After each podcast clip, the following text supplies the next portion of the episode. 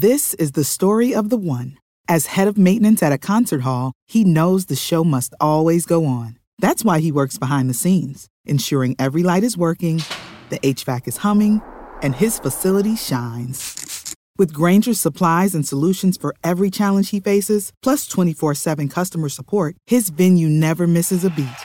Call quickgranger.com or just stop by. Grainger, for the ones who get it done.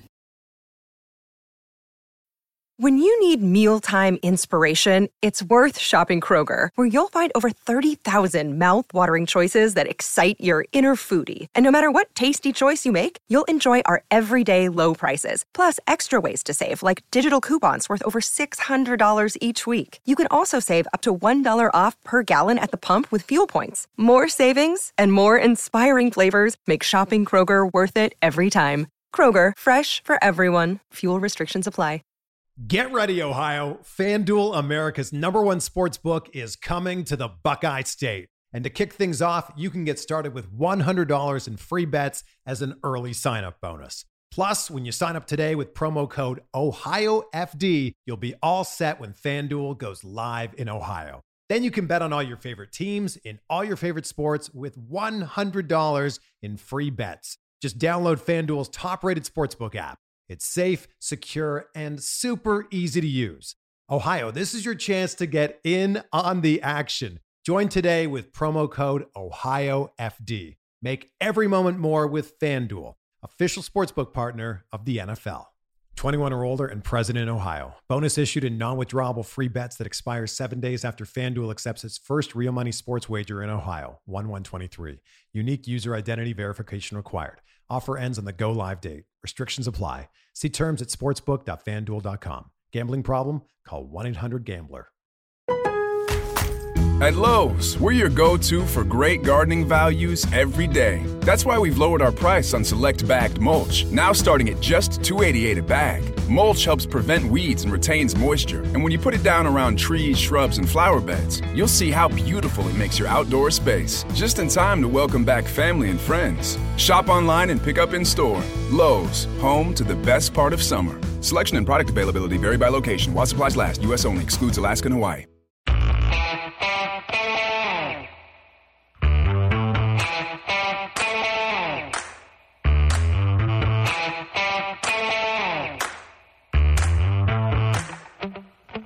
Right, it's film study. We're going to look back at the Week Nine game. I don't even think I really need to set it up that the Ravens were victorious, 37-20 over the Patriots at home.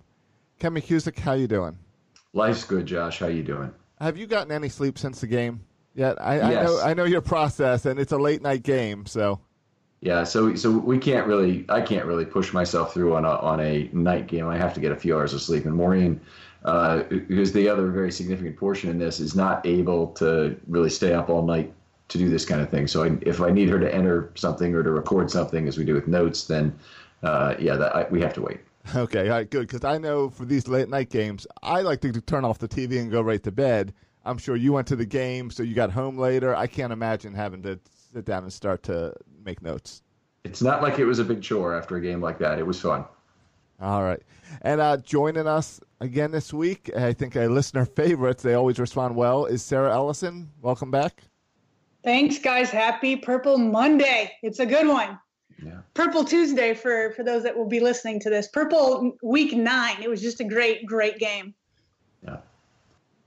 You don't you don't get too many great ones like that, and and at home, the atmosphere was absolutely electric, and uh, I, you'll notice in this episode that I've lost a fair amount of my voice at the game, so uh, I'll do the best I can. But it's uh, a lot of fun. I feel sorry for you missing it out in Ohio.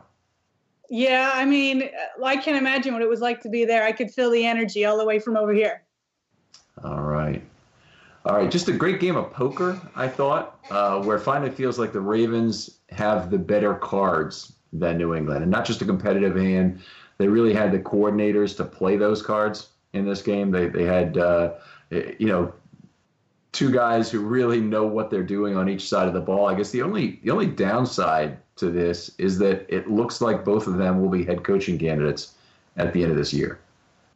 Yeah, well, first of all, on on on the poker hand ana- analogy, I completely agree. I think this is the first time um, that I can remember where it just felt like the Ravens have better players.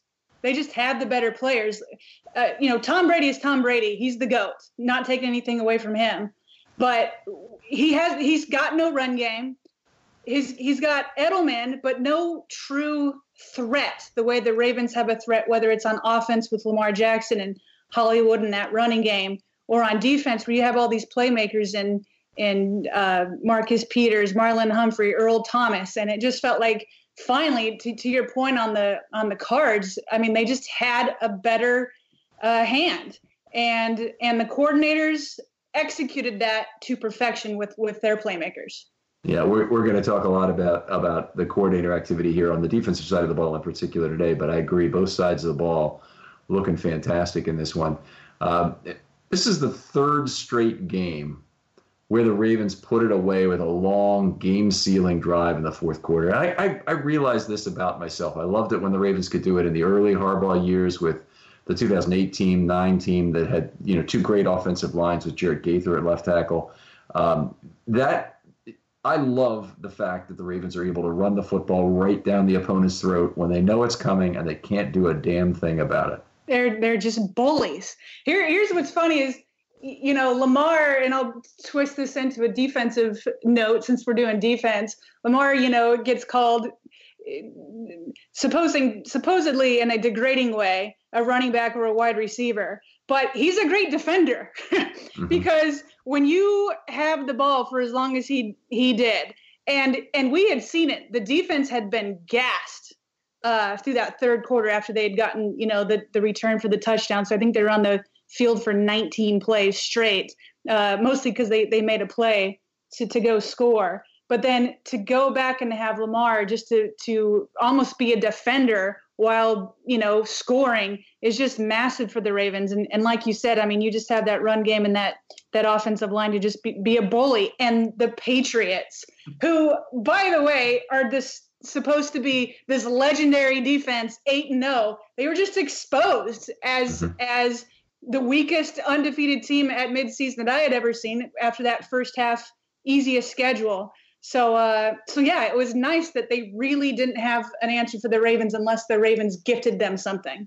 It was it, it, it certainly did look like the Patriots were very short on athleticism on defense more than anything else. They just they did not have an answer for Lamar Jackson.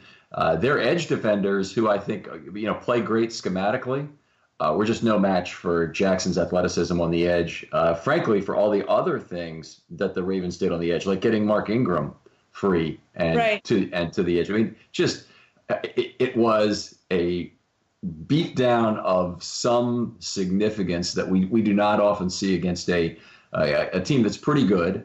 And uh, and you know, I think the Patriots, certainly the Ravens, have made the 2000 Ravens a little bit closer to popping the champagne again in the way 72 Dolphins do of an extra year of their record not getting broken.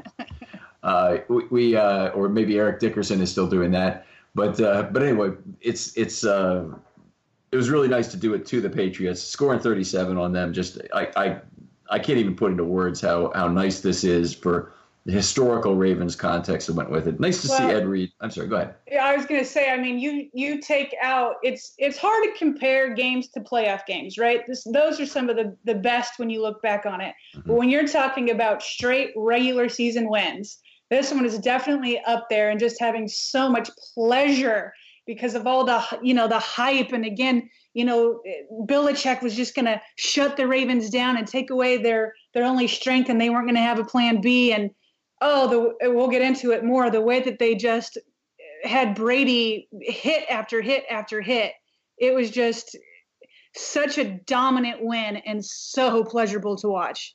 Yeah, so Josh made the point to me during during the uh, production meeting that the two consecutive wins against Seattle and then against New England were the two greatest consecutive wins in team history, meaning in regular I, season. I'm sorry, in regular season. It's good point. Good point. Because uh, I, I, was trying to think of another, like even that proved the team in the same manner. And you really have to look for that. I mean, the, the first two games of 2000 might fall in the same category where they went to Pittsburgh and shut out the Steelers, and then they came home and, and had the great comeback against Jacksonville. But I'm, I'm really trying to think of another time where the Ravens had two wins in a row against quality opponents that were this nice. That that's a great point by you, Josh. I mean, you think about where the Ravens were after that Browns game in Week Four, giving up back-to-back 500 yards, just feeling like embarrassed. And then the Ravens make all these changes, and you know, then they go and beat the Steelers. But oh, who cares? They, they you know, I think they were on the second or third quarter, um, third string quarterback.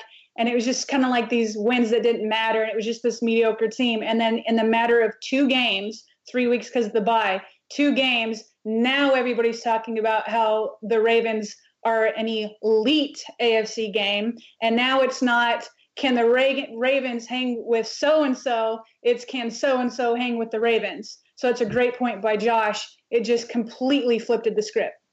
All right, very exciting. So anyway, I, was bummed to see that Kansas City won that game against against Green Bay. That they certainly could have lost, probably should have lost. Mm-hmm. But uh, uh, you know, any any loss by KC at this point, any time that they're without Mahomes to to pick up a couple of losses, is a very big deal in terms of possibly getting the number one or number two seed. Uh, the number one seed is certainly not out of range. You know, we saw what the Patriots look like in this game. The fact that they've lost the tiebreaker to the Chiefs is going to hurt, though, in terms of uh, being able to to finish ahead of them. So anyway, hopeful this this this uh, playoff scenario plays out down the stretch. And let's talk some defense. How about that? Yeah, let's do it. Okay, so the first thing I want to talk about on this was basically something that was forced upon the Ravens, and they clearly had a good idea of what to expect from Belichick and Brady in this game in terms of a, the possibility, at least, that the no huddle would be used to force mm-hmm. the Ravens' hand and to create some tired situations. And the Ravens' answer to it was, to me, brilliant. And that is that you you you're not going to be able to easily switch package anytime that that this the um, New England is in the no huddle. But what you can do is still stay with the same package and switch individuals if you commit to a package by drive, which is what the Ravens ended up doing and allowed them still to get some defensive linemen on and off the field and some other positions as well on and off the field. But it's mostly the defensive linemen that they're most concerned about. And I want to go through the individual packages because I think there's some interesting points about all of them to, to, to talk about. Let's start with the bait. I'm sorry, go ahead. Uh, I was, no, I mean, we can dive into it. it. It makes a lot of sense because you're going to get into it, but it felt like they lived in the dime. Mm-hmm. And so that was the package they were they were going to be like, okay, this is what we're going to stick to, um, f- for good reason. I mean, the Patriots had no rushing whatsoever on offense, and so you know you can go with that lighter lighter package and know that Brady's just going to be flinging around the around the field. So uh, yeah, they they practically lived in that dime package uh, for most of that game. That's that's absolutely true. I, I was going to start with the base package. They didn't use a single. They didn't use a single snap of base.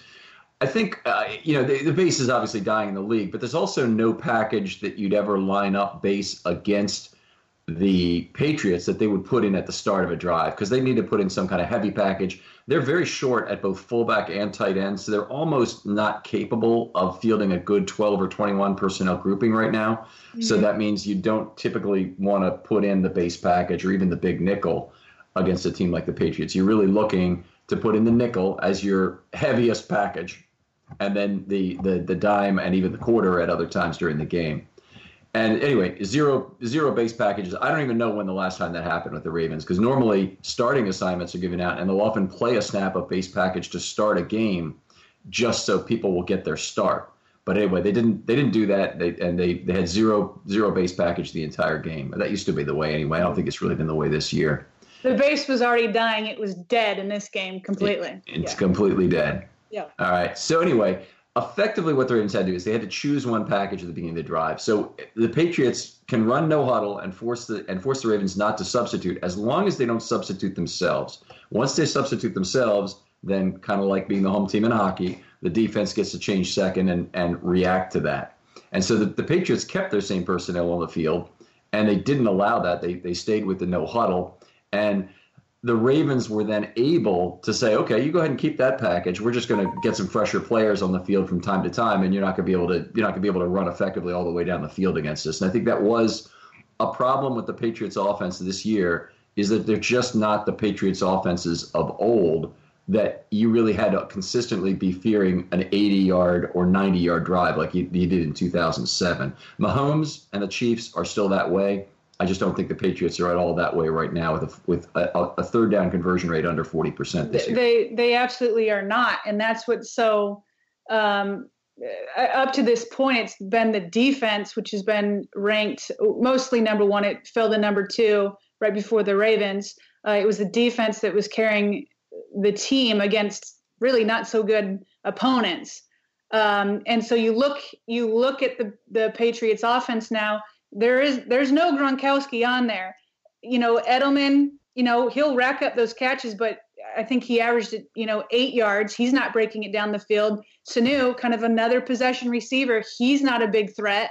And so the Ravens could kind of live with some of these dink and dunks um, and, and, really they got most of their points on those on those short fields. I think that the Patriots had one good drive against yeah. against the Ravens defense um, that that I can really see. Um, yes. So it's just it's just not a very good offense right now. And the only thing is that Brady can still, you know, read defenses like the best of them and find the open man. But but he, they're they they in, in some ways are like the Ravens in that they'll you know methodically go down the field, but they're not as good as as at it as the Ravens are. Yeah, absolutely, and and and this is that's really the central problem I would say is that the Patriots only had two plays over 18 yards in the entire game, so they were they were very locked down tight on the defense. Brady didn't throw deep all that many times. He did hit consecutive plays for 55 total yards on the end of the half drive. That that very frustrating uh, two plays, including a, a, pass to a running back over Earl Thomas, which we'll which we'll get to. But that that was bothersome. Yeah. But but they both those plays are actually against the quarter defense when they had that on the field. I want to talk next about the nickel, which was on for 19 snaps. They had the normal uh, nickel. They've been playing a lot of different nickels this year. So they played a lot of big nickel. They had some 335 nickel. This was all just plain vanilla 425 nickel, three three corners and two safeties with their other normal two defensive linemen and and whatnot. Uh, uh, 19 snaps of that, and they played it for complete drives. They didn't they didn't go off and play the nickel like for first down and then go to something else, which they might have. They they just played it for complete drives at a time. So I'm looking at the at the chart right here, and they played it on the second drive of the game, for example, for all four plays. They played it again on the third drive for all three plays. They came back with it on the fifth drive because that's the personnel they started with, and because of a timeout there, because of a official stoppage, they were able to go to the quarter for the last play of that drive. This is this is something really fascinating to me. There are only five times the entire game, five times the entire game, where the Ravens actually changed their package during the middle of the drive. 4 mm-hmm. of those were on official timeouts, and the fifth was on a long incomplete to Ben Watson on the right side of the field. So they, they really stuck with the same package every single drive. They just changed out the, the, the players that were in that package. So I was I thought Martindale did a masterful job of managing snap count under very very difficult circumstances there, and uh, and still finding a way to get it done. Well, and he he vowed to do that. He wanted to get lots of rotation in there, uh, and, and, he did. I mean, if if you go in to look at the snaps. A lot of rotating with the inside linebackers when they were on the field. Actually, the inside linebackers were taken off quite a quite a bit with you know obviously the dime and the and the quarter. Um, then you've got you you've got you know these four very capable corners, and then he's able to to kind of do the same thing on the line. So so yeah, he in the no huddle for as much as he could change out the personnel. You're right. I mean, he did a great job to try try to keep him fresh, although it didn't quite work in that third quarter, uh, mostly because of that touchdown return. But but yeah, he kept it going. Okay, so you mentioned the dime defense, uh, Sarah, earlier. And when the Ravens actually moved to that dime, they stayed with that. But that running drive in the third quarter, the second one after they had already, well, they moved the ball a little bit fairly effectively. Then they had the pass fumble, which was recovered by Humphrey for the touchdown. Then they came back on the field and they ran the ball basically right down the Ravens' throat with only three passes and a bunch of runs. They moved the ball right down the field. That drive was the was the the apex of my fear in this game in terms of of the, the Ravens' ability to hang on. And you mentioned that after that they came back and they, and really had a great drive out of Jackson, including that third down completion right away to Andrews, I believe, to keep that drive going. But the, but the, they played dime that entire time. But here was the interesting thing about the dime defense. Yeah, they played four cornerbacks in that dime, but the really interesting thing was Brandon Carr was used as a deep safety in this game in the dime and quarter packages. He wasn't really used as a cornerback. They moved when that happened. They moved Clark up to play effectively inside linebacker in Levine's typical dime role. And that did something for the Ravens in, in this situation. So remember, the Patriots are running no huddle the whole time. You got to hurry, hurry to get your defensive call in every time, including what blitz you want to run on the play. But because Clark is playing close to the line of scrimmage in that dime role that Levine usually had, he was in better position on the field to make that call to the rest of the defense and get that call translated quicker so that the Ravens can continue to run a, a, a mystifying set of blitz packages, which we're going to talk about later. I'm excited about that one. Uh, yeah, I mean, there, that that makes that makes the reasoning of why you take Levine, who's been praised so much for being in that dime package.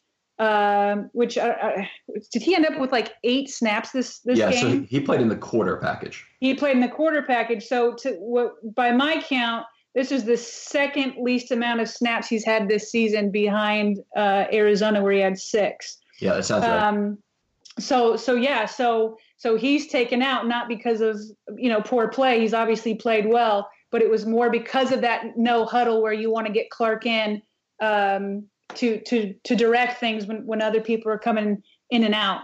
And that really was the first time. I remember you and I had had this conversation when um, Elliott had first gone down, and there was conversation about Carr playing safety. Mm-hmm. And neither one of us thought it that was going to really happen. It didn't in Seattle. It did here because of that no huddle. Yeah, it's really it, it, it this is the only way it could happen, but that meant Levine had to come out, and I just didn't really see that as a possibility. But this, they obviously saw the value in having Clark play that dime role, which I don't think he's necessarily better than Levine in that role. Levine's instincts, ability to read the quarterback, are just extremely good. Clark is is still a younger player, though he's physical and, and is good in that respect. I think they really wanted it just for positioning on the field and the ability to, to do this. So it's, it's a it was a fascinating usage and something that that you know it, it might have taken a bye week to figure this out because there are a couple things they had to really work on to beat the Patriots, and it's not just the scheme of beating the Patriots, but it's it's the mechanics of how do you play the Patriots. And one is how do you get your calls in quickly on defense, which I think we've addressed in this. The other is how do you make your substitutions against the no huddle quickly to the sideline. I had to imagine they had to be drilling on that all week in terms of getting players on and off to make the substitutions they did to play in the same packages, but still um, have some substitution, have some rest for those defensive players who would otherwise be huffing and puffing with the amount of time they had on the field. Right, right. Um, I have a question for you because I know you and I had a little bit of a, a, small communication right before the game started with the inactives, mm-hmm. and you were concerned with how small they went. Yeah. Uh, now seeing what they did, are you okay with it, or would you be nervous to do that again? I guess it depends on the opponent. I, am always nervous to do that because I think you risk yourselves with one or, or, God forbid, two injuries in terms of what you have to put up there as a front. So I'm, I, you know, they they went into this game effectively with only three defensive linemen, three and a half if you count Ricard, mm-hmm. and they went with four outside linebackers, which is short given who they had.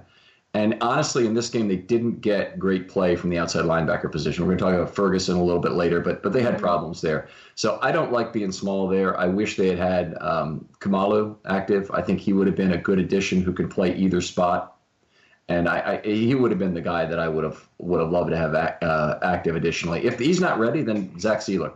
I'd have been happy with him just to have one extra body, one extra level of certainty. And I know that put him maybe short a special teamer, but how much are they really using Jaleel Scott? How much are they, you know, losing using? Who's the other DB they activated for this game? Who just came over? Jordan. Oh, I'm not gonna remember his last yeah. name. Yeah. Yeah. Anyway, it's I I just wonder. I mean. I know. I mean, I I know the risk. I totally get the risk of injury. I felt like for this game plan, I was fine with it because you because I felt like a lighter personnel was needed with how much the Patriots were going to throw, and and we'll get into this more. I like the way Wink uh, pressured Brady. Yeah, Yeah, I love the way Wink pressured Brady. So uh, we talked a little bit about the dime then. Let's move on and talk about the quarter. By the way, dime package, they did very well. 4.8 yards per play allowed in the dime, 4.5 in the nickel. So all the packages are good so far. The quarter they called eight times. Uh, quarter was used in some traditional quarter situations. They used it at the end of the half for that drive.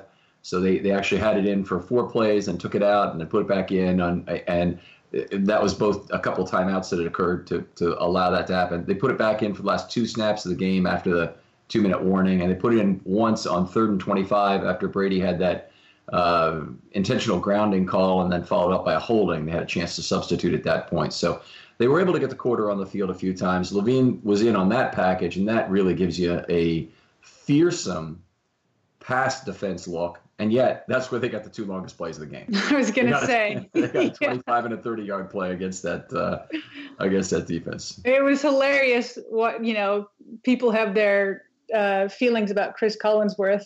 Uh, many do not like him, but he was just constantly like, "Look at all those DBs out there! Look at that six, seven, just like, you know, fascinated by it. But but yeah, it seemed like the, the dime was was worked well from him, but the quarter, um, in this case, did not did not work well. Right. They they uh, they threw at Peters once in the quarter. They threw at at um, uh, Thomas once in the quarter, one on one against the running back. So those are the two big plays. So unfortunate, but uh, but it happens from time to time. I don't think they lose they lose faith in the quarter over that. They they've it served them well, and I, I you know I think they'll they'll obviously stick with it. I did want to talk a little bit about the race car package that they've been using. So this is the one where they have no defensive lineman on the field and they have four or five outside linebackers.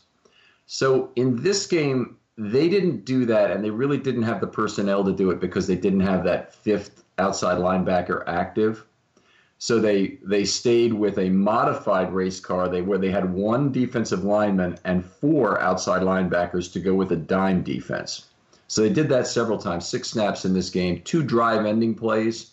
Uh, one was the uh, sack by oh, no, not the sack by Wasso. The very first Pats drive, which ended at Q1 804, they had they had the, uh, the the race car package on, and then they also did it again on the interception by Thomas late in the game. Mm. So uh, it got off the field with it, and then they they had it in another uh, four other times as well for consecutive plays. I think that was the end of the half, if I recall correctly, or the end of the game. End of the game. Uh, so anyway, it's uh, it, it's it's nice to see that package. It's been one of their most successful at generating pressure. It certainly gives them a lot of options with both Judon and Bowser there on the edge to drop to coverage to bring pressure from every possible angle. Uh, I really like it, but uh, but they're limited in terms of personnel to do it. Yeah, right I think I think once McPhee went down, I, it seemed like they were using it quite a bit in Seattle until McPhee went down. That's right. And then obviously this game you don't have McPhee. Um, Ferguson probably has, you know, the body most like McPhee, McPhee but he's not McPhee. Um, you, you didn't activate enough outside linebackers to do it, you know, the way they've done it in the past. So that was definitely limited. Right. Ward is the other nice tweener they have now, and and Kamalu is supposed to be that guy. So we'll see if if he is. But Ward lined up inside, outside, and and you know does both. But there's if you watch McPhee just rush the passer from the inside, I mean, he's constantly fighting with his hands towards the quarterback. It's almost like he's he's playing a video game where you push on either shoulder of the player to go back to the quarterback. It's just very nice to watch.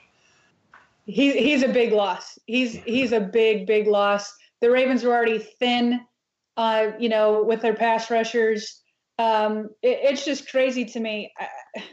Here we are going into week ten and you've got Judon, who's pretty much your only consistent pass rusher. You got Bowser, Ferguson, and now here we are talking about Kamalu, hoping that he'll be, you know, some yes. sort of savior, which is just not a good position to be in. Well, they, you know, they, have got a lot out of Ward so far in limited time, and you know, you, you pull enough rabbits out of your hat, and people start to expect rabbits. That's right. So it's, it's uh, you know, it, it really is. The expectation level has changed for this defense. You talk about all the defensive playmakers on the roster, and it's Humphrey and Peters and Thomas. Well, you know, a couple weeks ago, maybe four, we were worried about what Thomas's level of play might have been you yeah. know, he just he just kind of gave up on the long run against Cleveland, and and you know some other bad things had happened.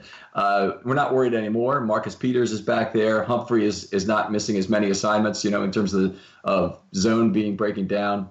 uh, it's really changed. Our expectation level has changed. We expect Josh Bynes to make a play on the football at inside linebacker. How fair is that?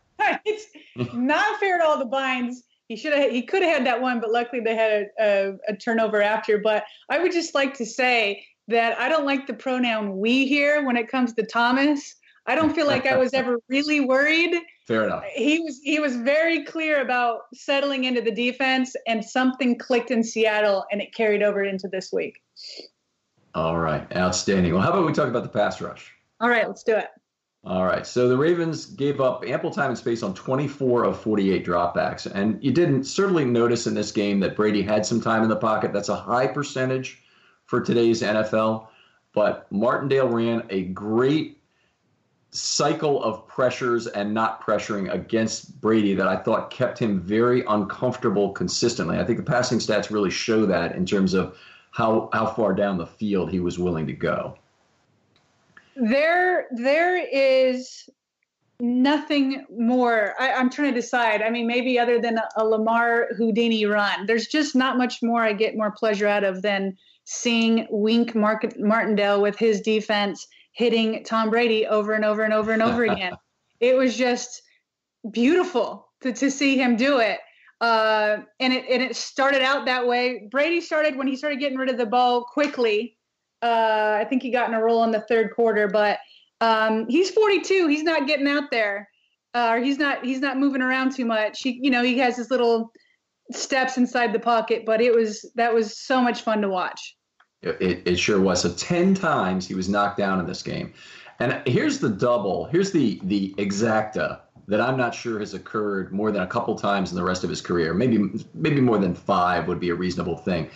I doubt Brady has been knocked down ten times in a game and not had a single flag thrown more than a handful of times his whole career.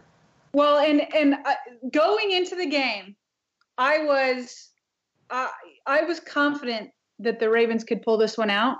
The one thing that made me nervous was those type of calls. Mm-hmm. Where if if the refs had given Brady some ticky tack plays, this is a uh, this is another thing that I wonder. You know, you talked about Wink being ready for the no huddle and just brilliantly subbing people out, keeping the same package. I also feel like they were aware. I mean, they were definitely hitting him, but there were times where they got close. Like there was one time specifically I remember where Chuck Clark was so close and he pulled up mm-hmm. after he released, making sure that there could be no mistake. So I thought that they were very smart with it. Yeah, it was it was it was well done. I mean, obviously the interception was a big hit by Judon. They had a couple late hits too, which I like, particularly if you can get away with them. I love them. Uh, but uh, they they put him on his spot a number of times, and that certainly uh, had him going. In terms of how they did it, this is where there's really some interesting things going on here. They really maximized in this game deceptive elements. So they mm-hmm. had 10 deceptive blitzes. And I'd encourage people go through if you would. I really want people to understand how I define this thing, but I, have got the 10 timestamps. They're out there in the article. You can go through with your Game Pass subscription, look at the plays themselves, and see what I'm talking about. But they had 10 times where they matched up at least two elements of deception on a blitz. And those 10 plays, the Patriots only got 22 yards, 2.2 yards per play. And I did take out 10 yards for the intentional grounding because it's effectively a sack. That that that talk about getting joy, where Brady was like complaining, hoping he could get the um, I don't know defensive hold like a pass, yeah pass interference or hands to the face or something. But Jimmy did everything legal. I mean, he's just so physical, and the right receiver runs right into him anyway, you're just thinking, oh, great, here's going to be another Brady play. Refs are talking forever. Then the flag comes out. It's like, oh no, they're going to give it to him. Nope, it's intentional grounding. That, that was that was so awesome to watch. I, I, will just say, if an officiating crew ever threw a defensive hold that late after discussion with with Tom Brady, that's an automatic downgrade for that crew. I mean, yeah. you, you, you just can't do that. Uh, now uh, they they're already they're bad that roughing the passer penalties get called late, and you think there are times when Brady has an influence on it, but they roughing the passer penalties do tend to come in late. The yeah. latest call of all, because they always involve discussion, is intentional grounding. So right to kind of see, you know, who's in what position did you mm-hmm. see? Was there somebody available here or there? Um, okay, but real quick here. So you you said you wanted to encourage uh, listeners to kind of go through your deceptive plays. Yeah, I did that. you did. I did Great. that. I did that because I saw you. You posted your your article. Here's I'll just I'll just do the first four real quick because Okay. you got it written out here. Yep. The first deceptive, two man two man drop Bowser and Judon. Then you've got a blitz with Chuck Clark and Mhm. Thomas. They try to pick up Clark. Thomas gets the quarterback hit. Mhm. Okay, he and Brady. That's like the first one. He and Brady, you know, give you know each other a little pat or whatever. Beautiful. Second one, second second deceptive blitz. You've got Clark and uh, Peanut Awesome. going again. They pick up Clark. Peanut gets the the nine yard sack. So back to back deceptive. QB hit Thomas, nine yard sack. Uh, Peanut. Then you get another one in the in the in the second quarter. What is that? That's the the intentional grounding that you talked about. Just impressive results. And then the fourth one that I just want to hit blitz blitz from Fort and Earl Thomas goes incomplete. I mean, talk about you do not have your traditional pass rushers that are just studs out. You know, nobody consistent out of Judon, and Mhm. those are the results you're getting when you are risking it against a goat Hall of Famer, future Hall of Famer who can pick apart defenses and should know where to go. But but Wink and those guys got that done. Well, they uh, Brady, while he has all those qualities, does live in fear of good players in the secondary. So that really played into the Ravens' hands in this game. That the interaction of the pass rush and the secondary, it's hard to continually break linkages until you're actually sure you're you're looking at one's results and the others. But the secondary played an amazing role in an effective pass rush in this game. No doubt. I mean, you can't do it. You can't do that without um, a, a secondary like that. And and what's great about this is that this secondary hasn't peaked yet. It hasn't Uh, peaked yet, and you're already willing to take risks with them right now. I, I, I really hope you're right about that. That would be terrific if, if it's true. We saw some good evidence of that, uh, you know, today with Anthony Averett coming back and making some plays. So uh, and Jimmy Smith coming back and, and looking pretty good. I'm sure we'll talk about those guys later. Is there anything else about the pass rush though that we missed? I just want to hit up Yeah. one stat um, that I thought was very telling. Um, right up there with with what we're saying. Next gen stats. Um, they had blitzes 21 times. I think you counted 20. They, I mean, so very no, close. it's a different definition. So I'm counting. Yeah. Go, sorry, I, go I- ahead. Let, let me be specific here because I want people to understand my definition. A blitz is an individual blitzer who comes from more than one and a half yards off the line of scrimmage and at le- and no further in than the slot receiver. So if he's if the slot corner is lined up on the receiver directly and he rushes the quarterback, that's a blitzer, regardless of depth.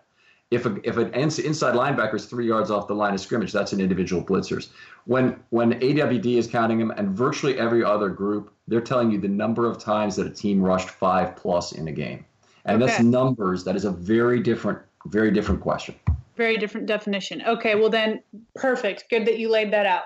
Under their definition, blitzed with five or six 21 times, Mhm. and they got nine pressures on those 21, so a 43% pressure rate. Um, and then on the non blitzes, there were 26. So they were going with four, three, or two, and they just got two pressures. So an 8% pressure rate. Right. So Um, Go ahead. Go ahead. I, I was just going to say that, that I had the, the the yards per attempt on each. So when they rushed three or four, they, they gave up 6.9 yards per play. When they rushed five exactly, which was 12 times, 4.2 yards per play. And when they rushed six plus, 1.8 yards per play. There you go. So they really they got in Brady's face, and he was he had a lot of trouble with the heavy pressure looks. Okay, all right. I think maybe we talk about some individual players. Let's do it. You bring them up. Who would you like to talk about first? Anybody in particular? Um, I, I think I, you know what? I'm going to go with Peanut. Um, I, I think that was probably his best game of the season. Um, yeah, I mean, easily. And I think now it's pretty. We already kind of knew it, but I think this solidifies it. I think that the Ravens miscast him at the Mike linebacker. And I don't blame them for trying to do it after, you know, Mosley left. He's he's your guy. He had played so well at will. He had transitioned. He done a he had done a uh, position transition before. He transitioned from safety to to inside linebacker. So you know, doing that has not been too big for him. But it just he just wasn't working out as a Mike linebacker, and so putting him back at will uh, in a rotation. I mean, he mm-hmm. had a, about the same amount of percentage snaps yes. as he pretty much averaged last year. Yes, I just yeah. I just did the math on that. I just literally picked up a calculator and did that. Forty-three percent. Uh, yes. yesterday is what I had, and forty-two point two percent for the regular season that's, last year. That's, amazing. Yeah, I had to hear forty-two percent. So, so you're putting him in, you're rotating him. He's he's free. You've taken away this this whatever it was. I mean, whether it was being the green dot, having to communicate, whatever, he was back to it. He could be a, a pass rusher again. He just felt so free. And so everything reminded me so much of him last year in terms of like how they used him and how they rotated him. And then as a result, go figure, he gave you similar results. You know, he had the he had the uh the sack and then he went he's the one who Humphrey gives um, credit to for having you know the ball punches. He, he, didn't punch this one from from from Edelman. He it was actually I went back and watched it five times. It was very impressive. He just kept swiping away, you know, mm-hmm. as he was tackling him. I just it was so good to have the peanut back that that we know. Um, so so I'm I'm so happy for him, and I think it's just so good for him to have a stabilizing force like Bynes next to him. Yeah, I, I, I've, I, I completely agree with just everything you said here. I mean, part of this is making me wonder: Do you have the other half of this amulet? But it's, it's seriously the uh, great game for Onwuasor, and uh, and good to see him back being the peanut of old. You know, he's a downhill player, and it's kind of like we're trying to keep kissing this frog and turn him into something else that he is. He's just a great downhill linebacker. Let's leave him at that. Let him make plays rushing the passer. Let him use energy in these limited bursts. Get him off the field as needed.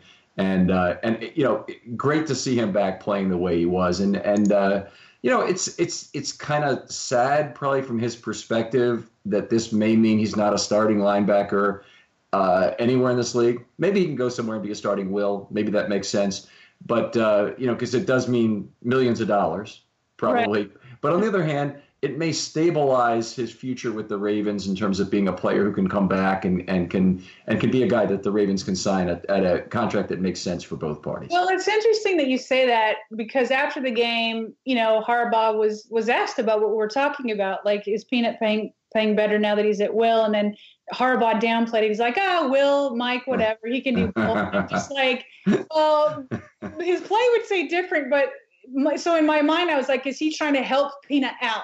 He's, is he trying to help him not be boxed in, whether he stays with the Ravens or goes elsewhere? I didn't know if he was just trying to help him out so he didn't get get that label. Yeah, coach, um, coach speak. Yeah, yeah, yeah, yeah. So, but to me, the, the results speak for themselves. Okay, you did such a good job with that. Pick another player for us to talk about. Oh, great. um, well, let's let's take the other person that came back, Jimmy Smith. Okay. Um, Jimmy, I I was I don't know. I guess I don't know what I was expecting, but I was not expecting him to jump right in and being used as much as he was.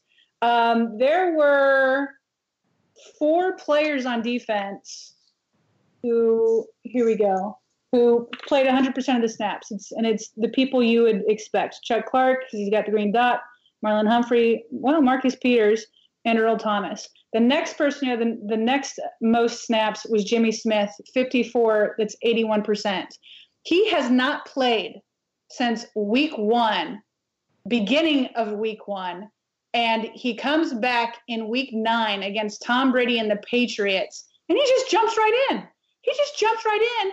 Uh, Harbaugh said it best. He didn't skip a beat, uh, other than drawing the the Brady whining and trying to get his call, and then he's the intentional um, gets the intentional grounding. My favorite play. He didn't have a you know a, um, a Humphrey play, you know, scoop and score. He didn't do an Earl Thomas pick. My favorite play is um, after the muffed punt, I believe.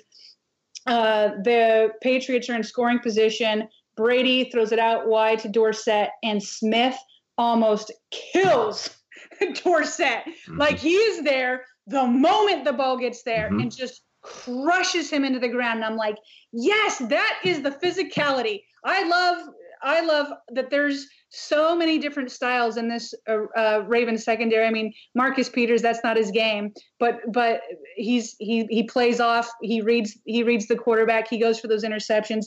But but Jimmy Smith is just so physical uh, for being a cornerback that I was just like, welcome back, Jimmy Smith. So glad missed you. Yeah, that was it was a that was a fantastic play and it was a great game for Jimmy. Uh, he as I scored it he allowed just two receptions for nine yards. He was targeted five times, only two of those for complete for nine yards, and just two YAC. So, uh, you know, he had a one plus two, I believe. That was the big, you know, one of the big long plays, and he might have had a six plus zero for the other completion. So, uh, you know, it wasn't much.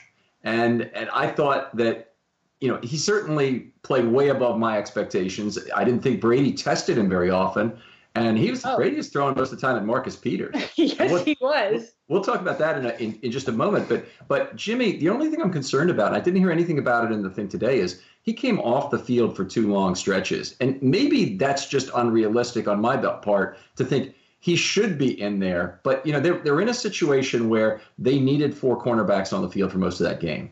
Mm-hmm. If they wanted to otherwise do it, I guess they could have moved Carr to cornerback and brought on Bennett Jackson maybe on the back end or done something else, but they really needed Jimmy on the field, and their their choice was to substitute with Averett. Yeah. And we know we've had some issues recently with with Anthony Averett not playing all that well. The beginning of the third quarter, he came out for five straight plays, and then came back the next drive, and I was like, okay, shoot. But then he missed also the last eight plays of the game, and I, I you know, the game was not wrapped up on the first of those drives because the, the first two plays were the were the last two plays of the drive where Thomas had the interception that effectively sealed the game with the Ravens' long following drive. Then the last drive of the game, it was it was over already. Yeah. Okay. Yeah. So it had me concerned that maybe something happened to Smith during this game, injury wise, that they haven't revealed yet. I don't. I don't know, Ken. Don't get me nervous. We just got him back. don't don't do that. I'm gonna go with that. It was part of the rotation. I would think that one of the reporters would have noticed something in the in the locker room, maybe not. Um, but but you know, Harbaugh was asked about Jimmy Smith today, not specifically about an injury, and it was just that he played well and he didn't skip a beat. So we'll see. But I don't need you putting that in my head. I'm just trying to enjoy this win. well, that's fair enough. Let's just enjoy it. All right. You mentioned Marcus Peters. Let's talk about him for a second while we've got a chance. Targeted 11 times in this game with six receptions for 69 yards. Not terrible by any stretch, but it was pretty clear that they were targeting him. And when I think back, I think you know Brady wearing a wristband that says "Find 20" on every play. Yeah. The uh, the greatest interceptor in the history of the game, other than Ed Reed, is Marcus Peters. Why would you not also have that same feeling about him and be more fearful, say, of Jimmy Smith? It just it, it was a little strange to me that he was willing to throw at Thomas even on, on some deep routes and at Peters, but not at Smith and not really they did throw at Humphrey a fair amount as well. Yeah, but, but, yeah. But it's really not at Smith.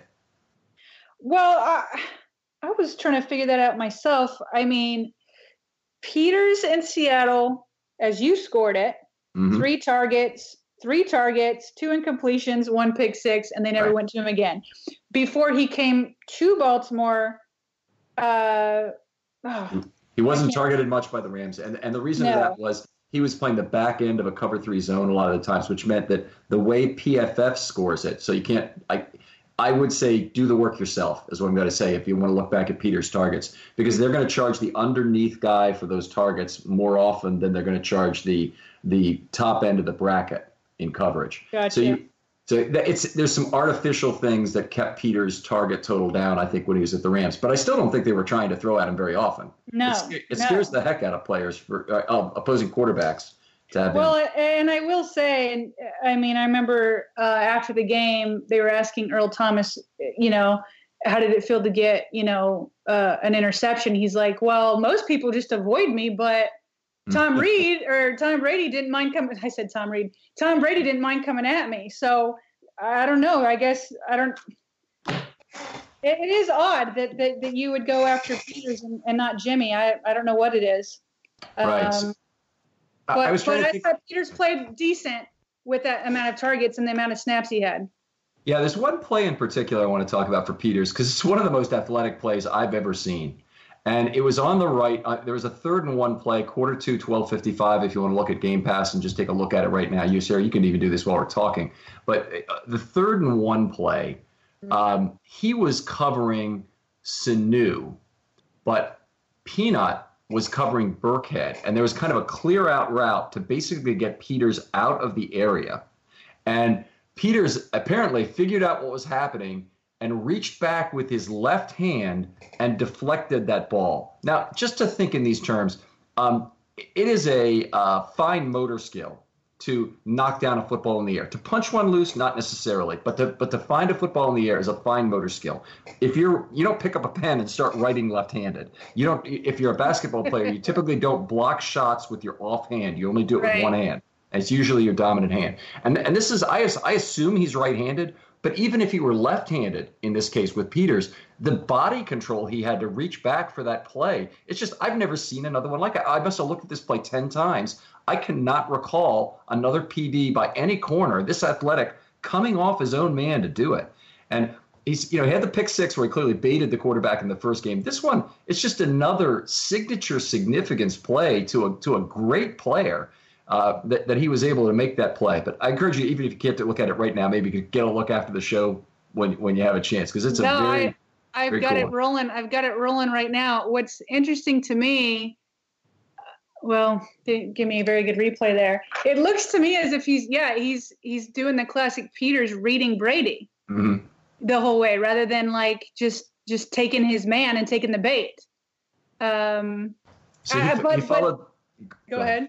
He, he followed Sanu across Burkhead, and then and then Burkhead is left behind with Peanut, and then he he he did realize that apparently, but at that point of realization, if he's a, if he's a normal player, normal defensive back who's got to block the ball with his left hand, he'd literally have to turn his body 180 degrees to do so. Mm-hmm. But, but he didn't have to. He went back, reached way back behind his body with his left hand, and gets his paw on there and, and somehow knocks that ball away. Just an unbelievable play. Just a very athletic play. All right. So you pick one. I had Peters here. Yeah. So uh, Earl Thomas, I, I've kind of um, alluded to him.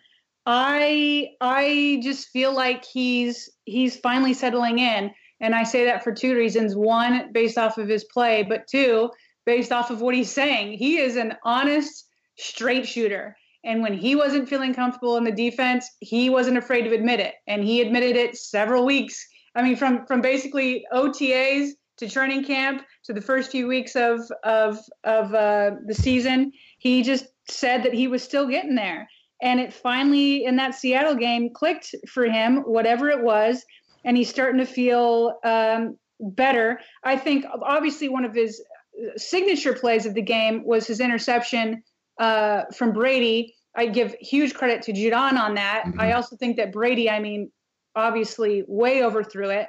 Um, give, give credit to Earl also, but the play that um, I was more impressed by was his pass breakup to was it Edelman uh, at the goal line to Yes. save the touchdown Uh huh. where he he read that. I mean, he was trying to see where where Brady was going to go. He wished that he had gotten another half step, but even when he talked about it, he's like he's like, yeah, that play, that play more than anything illustrates how much more comfortable he is in this offense because he thought he saw something and he broke on it. And even if he was even a you know a half step faster, maybe he would have been able to get the pick in that situation too. But he saved the touchdown in that situation when the you know it, it was given to the Patriots inside the 20. And I just think that he's he's finally coming into his own. Now he had not he had some bad plays, although I the the one to um, James. J- James White, right? Yeah. Yeah. James White, the running back. I mean, even Earl admitted he goes, "I got mossed on that one." So, uh, you know, he, it wasn't a perfect game, but but overall, it just felt like he was everywhere. Also because of the way that Wink used him. Um, like you said, with the, with the different ways they were using things, I mean, he got to come up to the line of scrimmage. He was blitzing. He was back in center field. He was doing everything. And it feels like, you know, Earl Earl has arrived, and that's why I say I don't feel like the secondary is, has peaked yet because I feel like Earl is 95% there with how comfortable he is. Peters is only into his second game. Jimmy just came back, and then they all just got to come together. That's why I don't think they've they've peaked yet.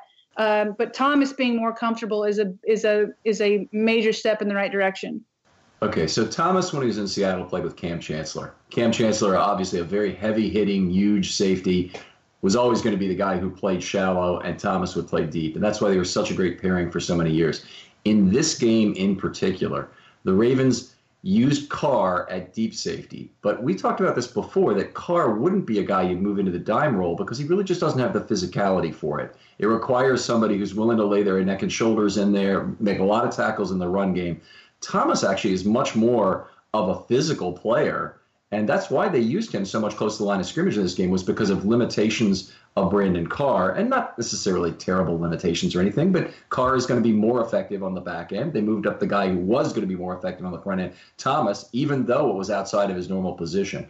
I think as as the year goes forward, if they don't use Carr, continue on in the same role, that meaning they, they're not forced into these situations where they want to have four cornerbacks on the field uh, well, no, it's really if they want to have if they want to have Carr at safety, move Clark up. If they're not forced into that situation, then I'd say it's more likely Thomas will go back to playing the back end because it's more natural for Clark to be a to be a, uh, a you know a strong safety. Yeah, yeah, yeah, yeah. No, that that is interesting. Eh, but in I know it was is was different, but he seemed to really enjoy it. That he wants to get a sack. He wants yeah. his first career sack. So I think he's all for getting some snaps at that you know, at that role where he gets to come up to the line of scrimmage. But but like you like you said, he is he is physical.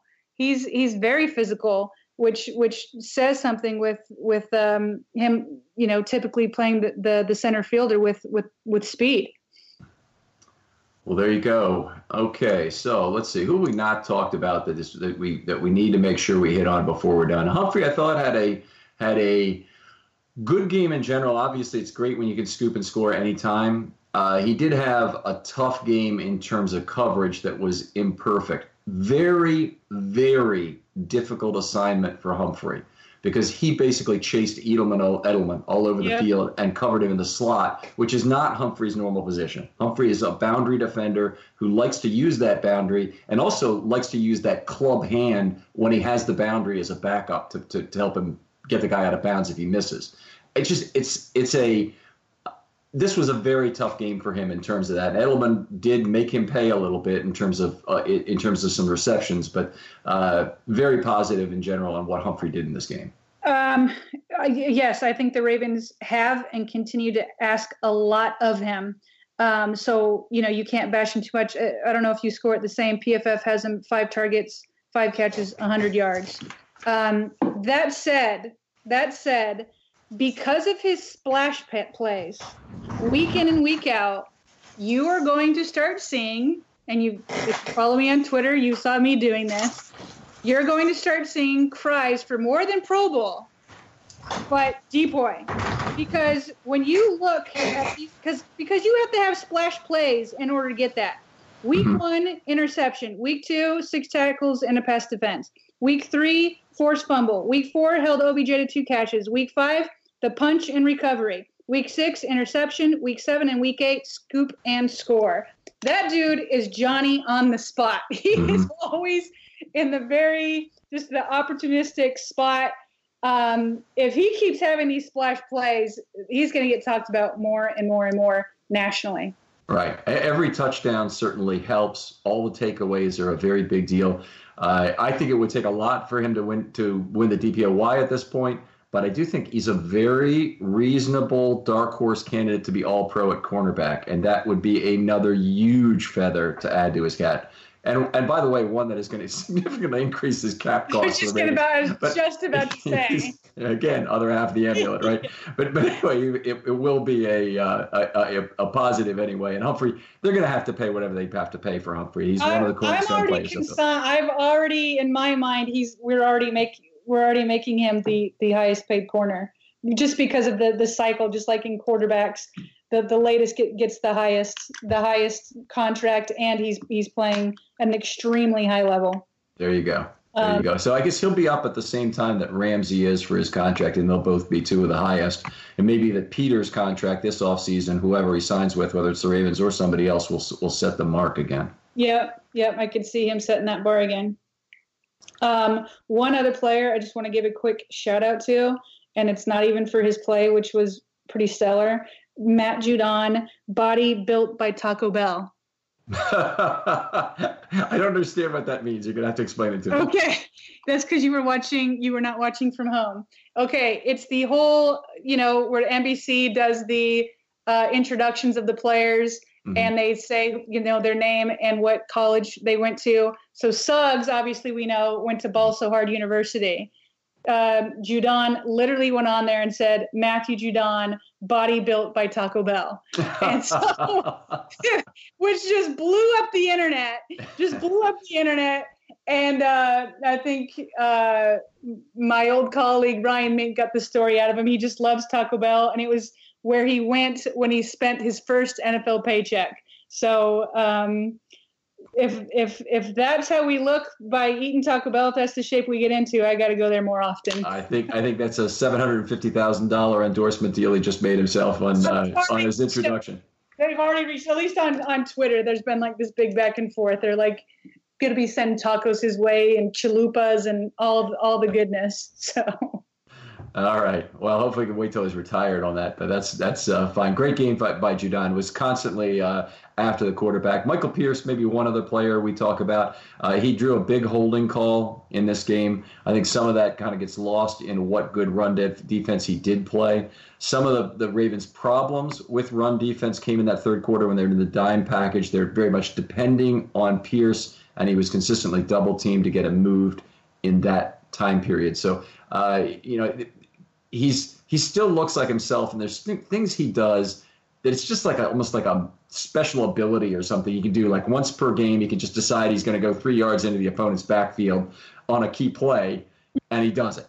And I just it, it, a player like that, having a player like that, I really hope the Ravens can find a way to keep him for next season. It would just it would just be very cool if they could. They've got money, they've got a lot of money. They need to be careful with it because you always need to be careful with money. But you know, he's a player I would love to have, and I bet there are a lot of other teams. Unfortunately, they're going to want him more. yeah, I have a hard time thinking that. I'm just having a hard time seeing a situation where they're able to keep him and Brandon Williams. Um, I maybe I need to look.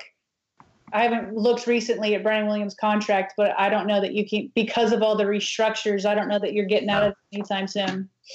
Now, I think he's with the team through at least 2020. Um, Which I'm for. I put out. Yeah. A, I, I don't remember the exact stats, but the the rush defense with him versus without him is staggering. Well, you want them both is the problem, and I think you you take a step back either way if you don't have them both in terms of, of how you can shut down the run with two players. Right. I mean, you just you, they they they haven't played base defense this year. I mean, they played a you know a two defensive linemen at the most. They've actually been averaging slightly over 1.7 defensive linemen per play the entire year. So it's it's they've really got to figure out uh, if if there's a way that they can keep those two. And you know, obviously they didn't have to activate a bunch of defensive linemen for this game. Ricard played what like four defensive snaps. So they effectively split their defensive snaps, their defensive line snaps between three players in this game, which I've never remembered them doing before. Have 42, 36, and 31. Those are without penalties. They'll be a little bit lower than what you see in the game book. And then four snaps for Ricard. That's all the defensive line snaps in this game. Yeah. Well, I I personally am not getting my hopes up. Okay.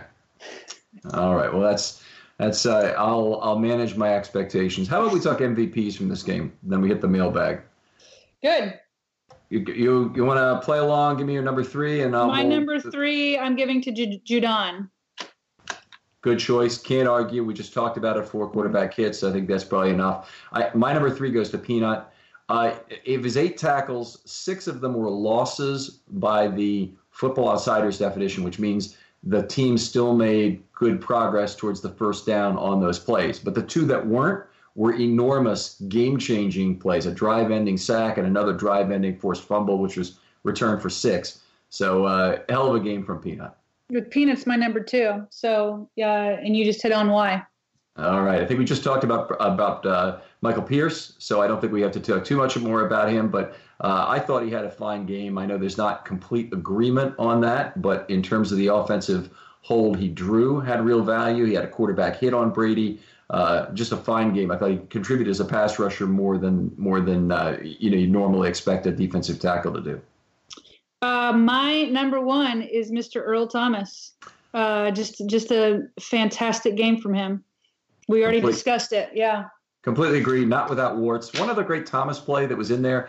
He rushed the passer and he actually got a piece of the ball that went over the left side and it went end over end and Edelman caught it. But I think it was Edelman. But whoever was on the left side caught the ball and then Jimmy Smith took him down for only a gain of three. So it was uh, it's it's in the article anyway. Take a look. But it was but it was a it was a definitely a, a tip on that ball. If that ball had gotten there more quickly, it's a much better chance that that the receiver eludes Jimmy Smith and makes a play out of it. So that play actually had value, even though it didn't get knocked down to the ground in the end. I, I missed that one. I'll have to go back and look. Josh, how are we doing in the mailbag tonight? All right. Uh, it's a fun win, so that means lots of comments and questions coming into the mailbag. You can get your uh, questions in using the hashtag Film Study Mailbag over on Twitter. Uh, first question up. If we put the green dot to the side and look purely at safety play, how has Chuck Clark's play compared to Jefferson so far? Well, I listen, I mean, I think that the Ravens, you know, miss Jefferson. I think he was a great, uh, you know, leader in the locker room.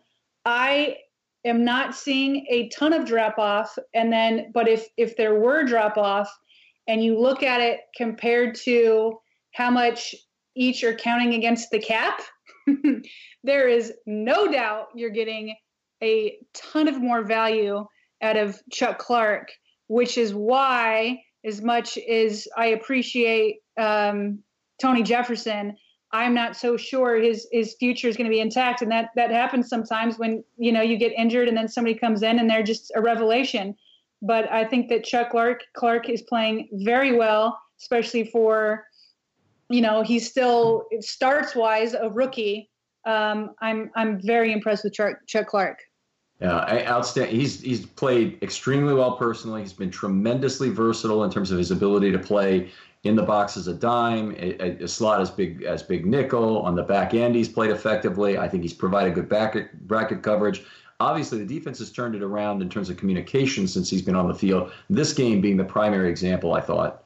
And then I'll add the last bit is that by having him be the green dot and and being able to not lose a step in that role, that gives you all that flexibility inside linebacker that was absolutely killing the Ravens the first weeks of this right. season in terms of not having the uh, the good coverage from from inside linebacker to start the field. So it's a we McFarland and I talked about this uh, during the bye week because we went over the roster value relative to cap, and it's just a sad situation for Tony that he happened to have a good young player come in playing his spot while he was injured.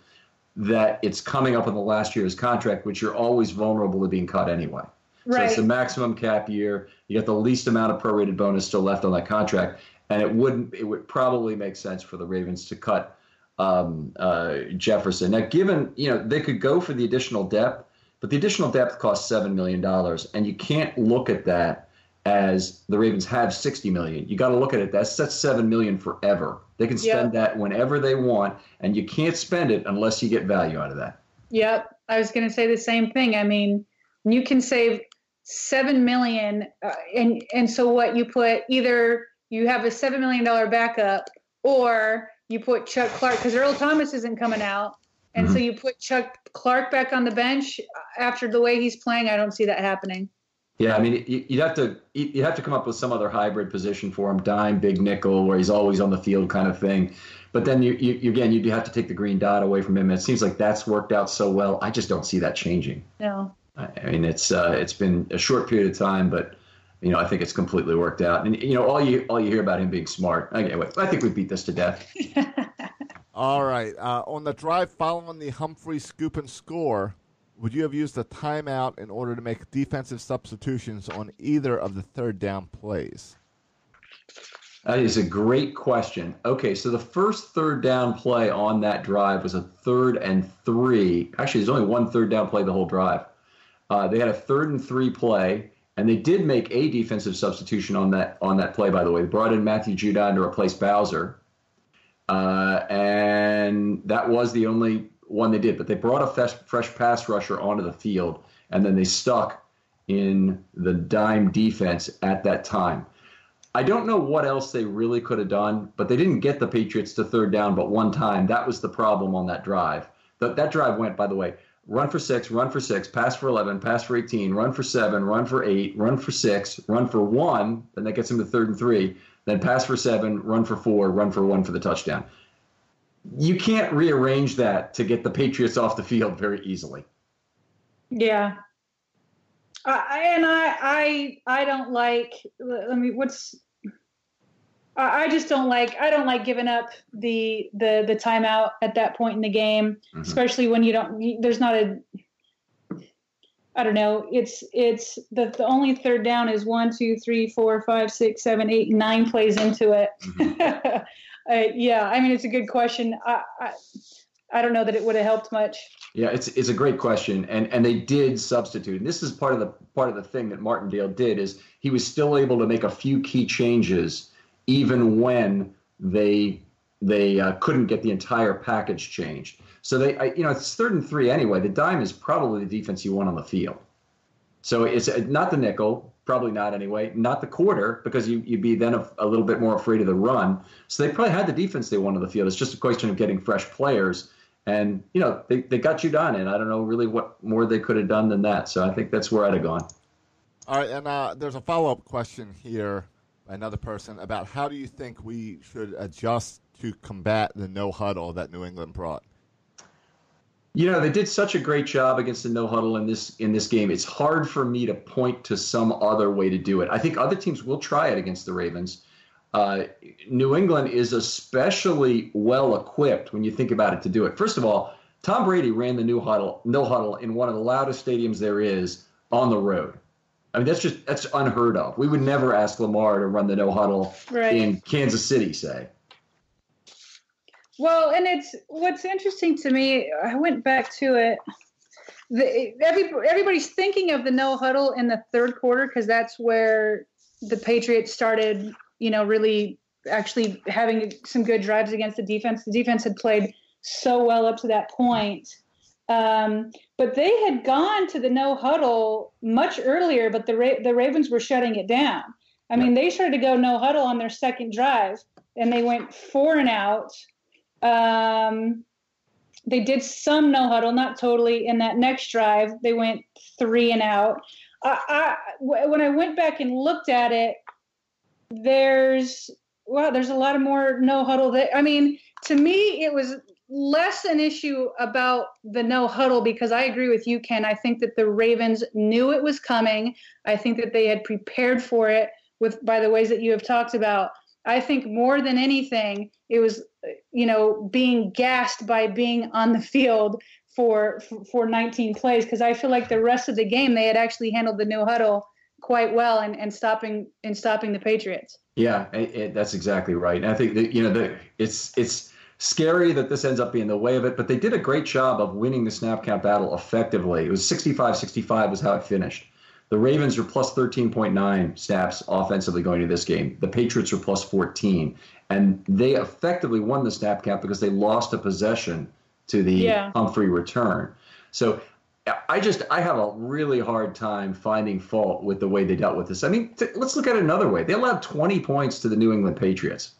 That's darn fine. Any, I'll take it anytime. You probably. And, and by the way, ten of them came from from turnovers inside, giving yeah. it to them inside the, the 20. So uh, to me, you know, the the defense, you know, I, it's hard for me to say they gave up 20. Mm-hmm. Yeah, certainly. This first four drives of the game with three and out, four and out, three and out, four and out. I'm sorry. Last one wasn't a four and out. It was actually a touchdown on short field. But to get him off the field quickly on those first three drives was just very, very impressive. Yep. All right. Uh, Bowser has looked good to me the last couple weeks. Do you think this is more related to the team overall playing better, or does has he been doing anything different? You know, it's difficult for me to point to any one thing that Bowser's being difficult, eh, being different, but he's definitely his snap count is increasing, which means the coaches think he's playing better. So even in the first half of this game, he only played nine snaps. The second half, he played. Let's get the number right for you here. Another 20. So, uh, you know, he, just when I see that kind of of differential, and it's very similar snap count wise, by the way, for the Patriots first and second half. I say the the, the, Ravens coaches like what he's doing. I think he's giving them a little more as a pass rusher. Uh, he's probably giving them a little more as an edge defender than Ferguson has. Ferguson had a we didn't talk about this, but a very tough game as a run defender in this game. I had five separate notes where he was really losing the edge to the offensive tackle, but I think Bowser has been better at that. I, I I also noted the the increase in snaps. However, I attribute it to injuries. I attribute it to you know McPhee going down and other things, and it's like, well, there isn't a whole lot more to go to. Mm-hmm. I, I personally, I mean, Bowser hasn't stood out to me too uh, too much for good or bad. To me, he is still where he's always been on the cusp of being good, but I still don't feel like he's at all lived up to his draft status.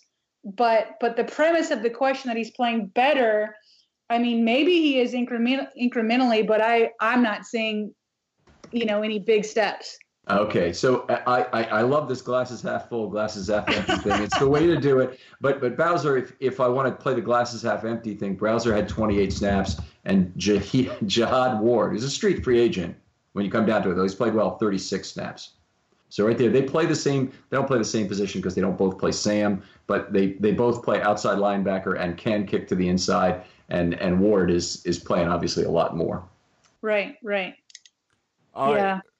All right, we've talked often about the fact that this offense is really young, the defense is old, and this person is wondering if do you believe we will need to get all we can out of the defense this year because of all the possibility of free agents?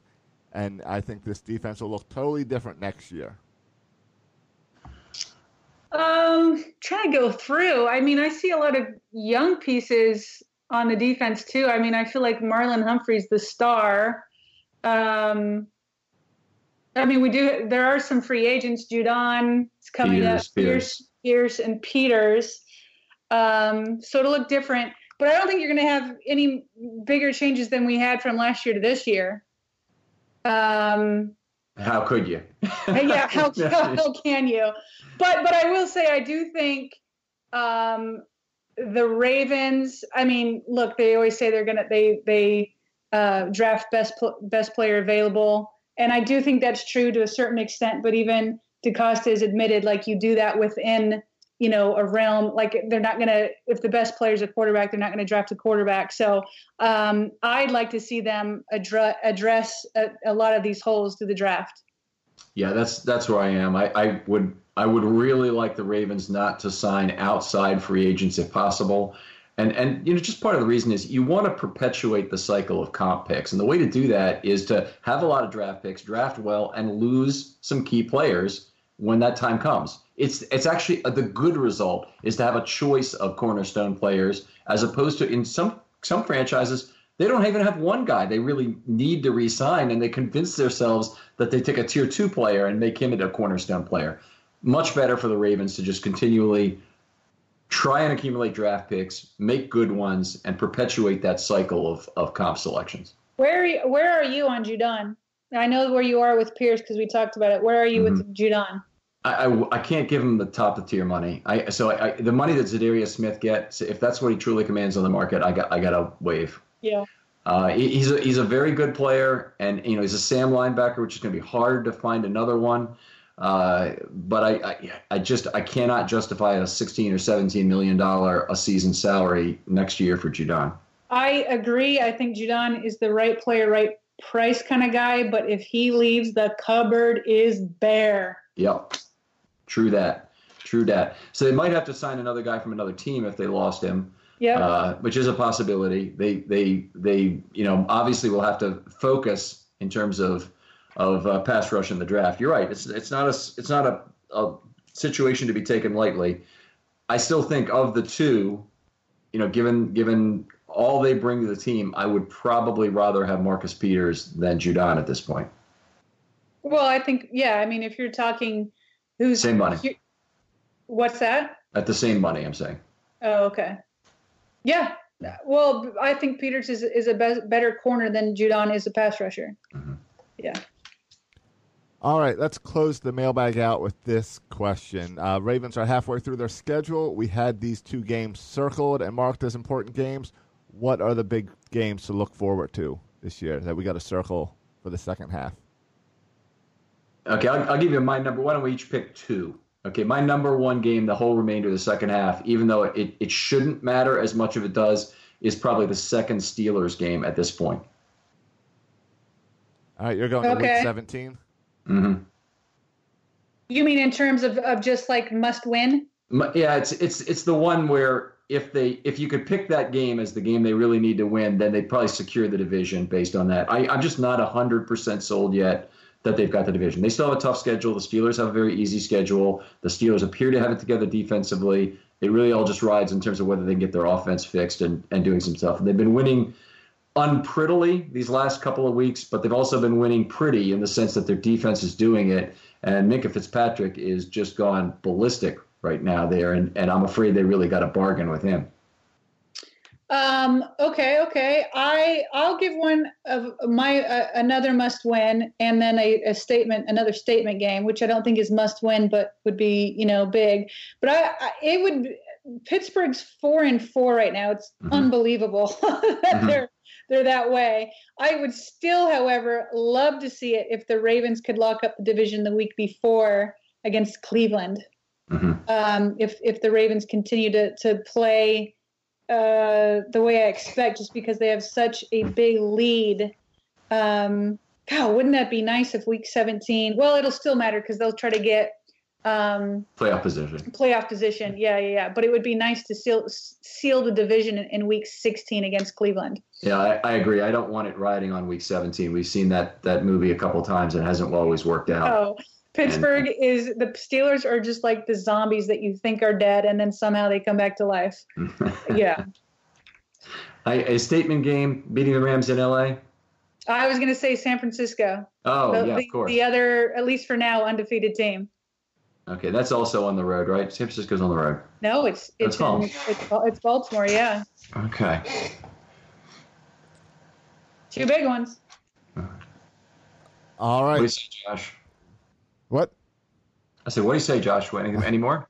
No, that we're going to close the mailbag out there. We got a bunch of offensive questions we can go with tomorrow. Um, so that's all we got today. Sarah, if you could share your Twitter handle for everyone so everyone can follow you. You're active there uh, throughout the week Yeah. and during the game. Yeah, uh, my Twitter handle is sg ellison. Uh, just yeah, very active there. Like to get lots of information and uh, thoughts and analysis there. You're right. incredibly popular, both in terms of a guest and on Twitter. And, you know, just remarkable to me that, that, that your stuff gets retweeted and, and but you just something is about the way you put things out there, maybe the way you phrase things, or maybe who your contacts are. I'm not sure that it's just exceptionally good the way yours gets propagated online.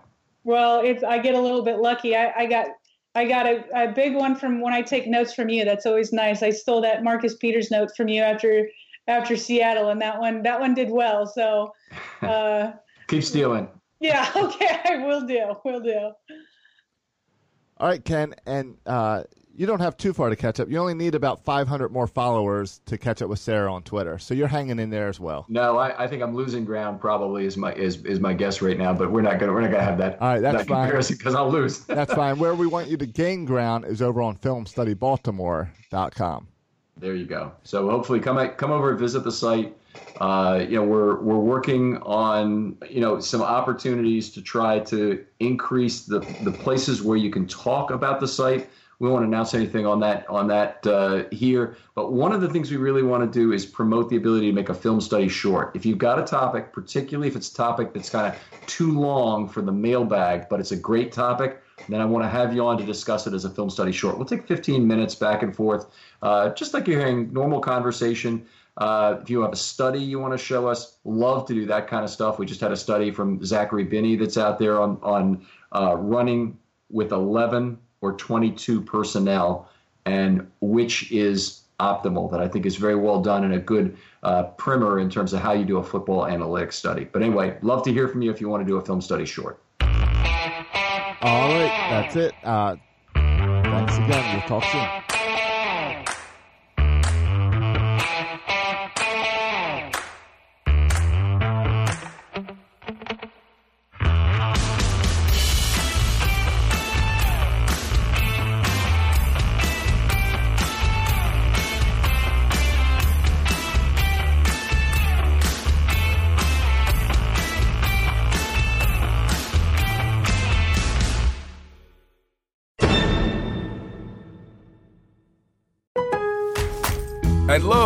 We're your go to for great gardening values every day. That's why we've lowered our price on select bagged mulch, now starting at just $2.88 a bag. Mulch helps prevent weeds and retains moisture, and when you put it down around trees, shrubs, and flower beds, you'll see how beautiful it makes your outdoor space. Just in time to welcome back family and friends. Shop online and pick up in store. Lowe's, home to the best part of summer. Selection and product availability vary by location. While supplies last, U.S. only, excludes Alaska and Hawaii. When you need mealtime inspiration, it's worth shopping Kroger, where you'll find over 30,000 mouthwatering choices that excite your inner foodie. And no matter what tasty choice you make, you'll enjoy our everyday low prices, plus extra ways to save, like digital coupons worth over $600 each week. You can also save up to $1 off per gallon at the pump with fuel points. More savings and more inspiring flavors make shopping Kroger worth it every time. Kroger, fresh for everyone. Fuel restrictions apply. When you need mealtime inspiration, it's worth shopping Kroger, where you'll find over 30,000 mouthwatering choices that excite your inner foodie. And no matter what tasty choice you make, you'll enjoy our everyday low prices, plus extra ways to save, like digital coupons worth over $600 each week. You can also save up to $1 off per gallon at the pump with fuel points. More savings and more inspiring flavors make shopping Kroger worth it every time. Kroger, fresh for everyone. Fuel restrictions apply.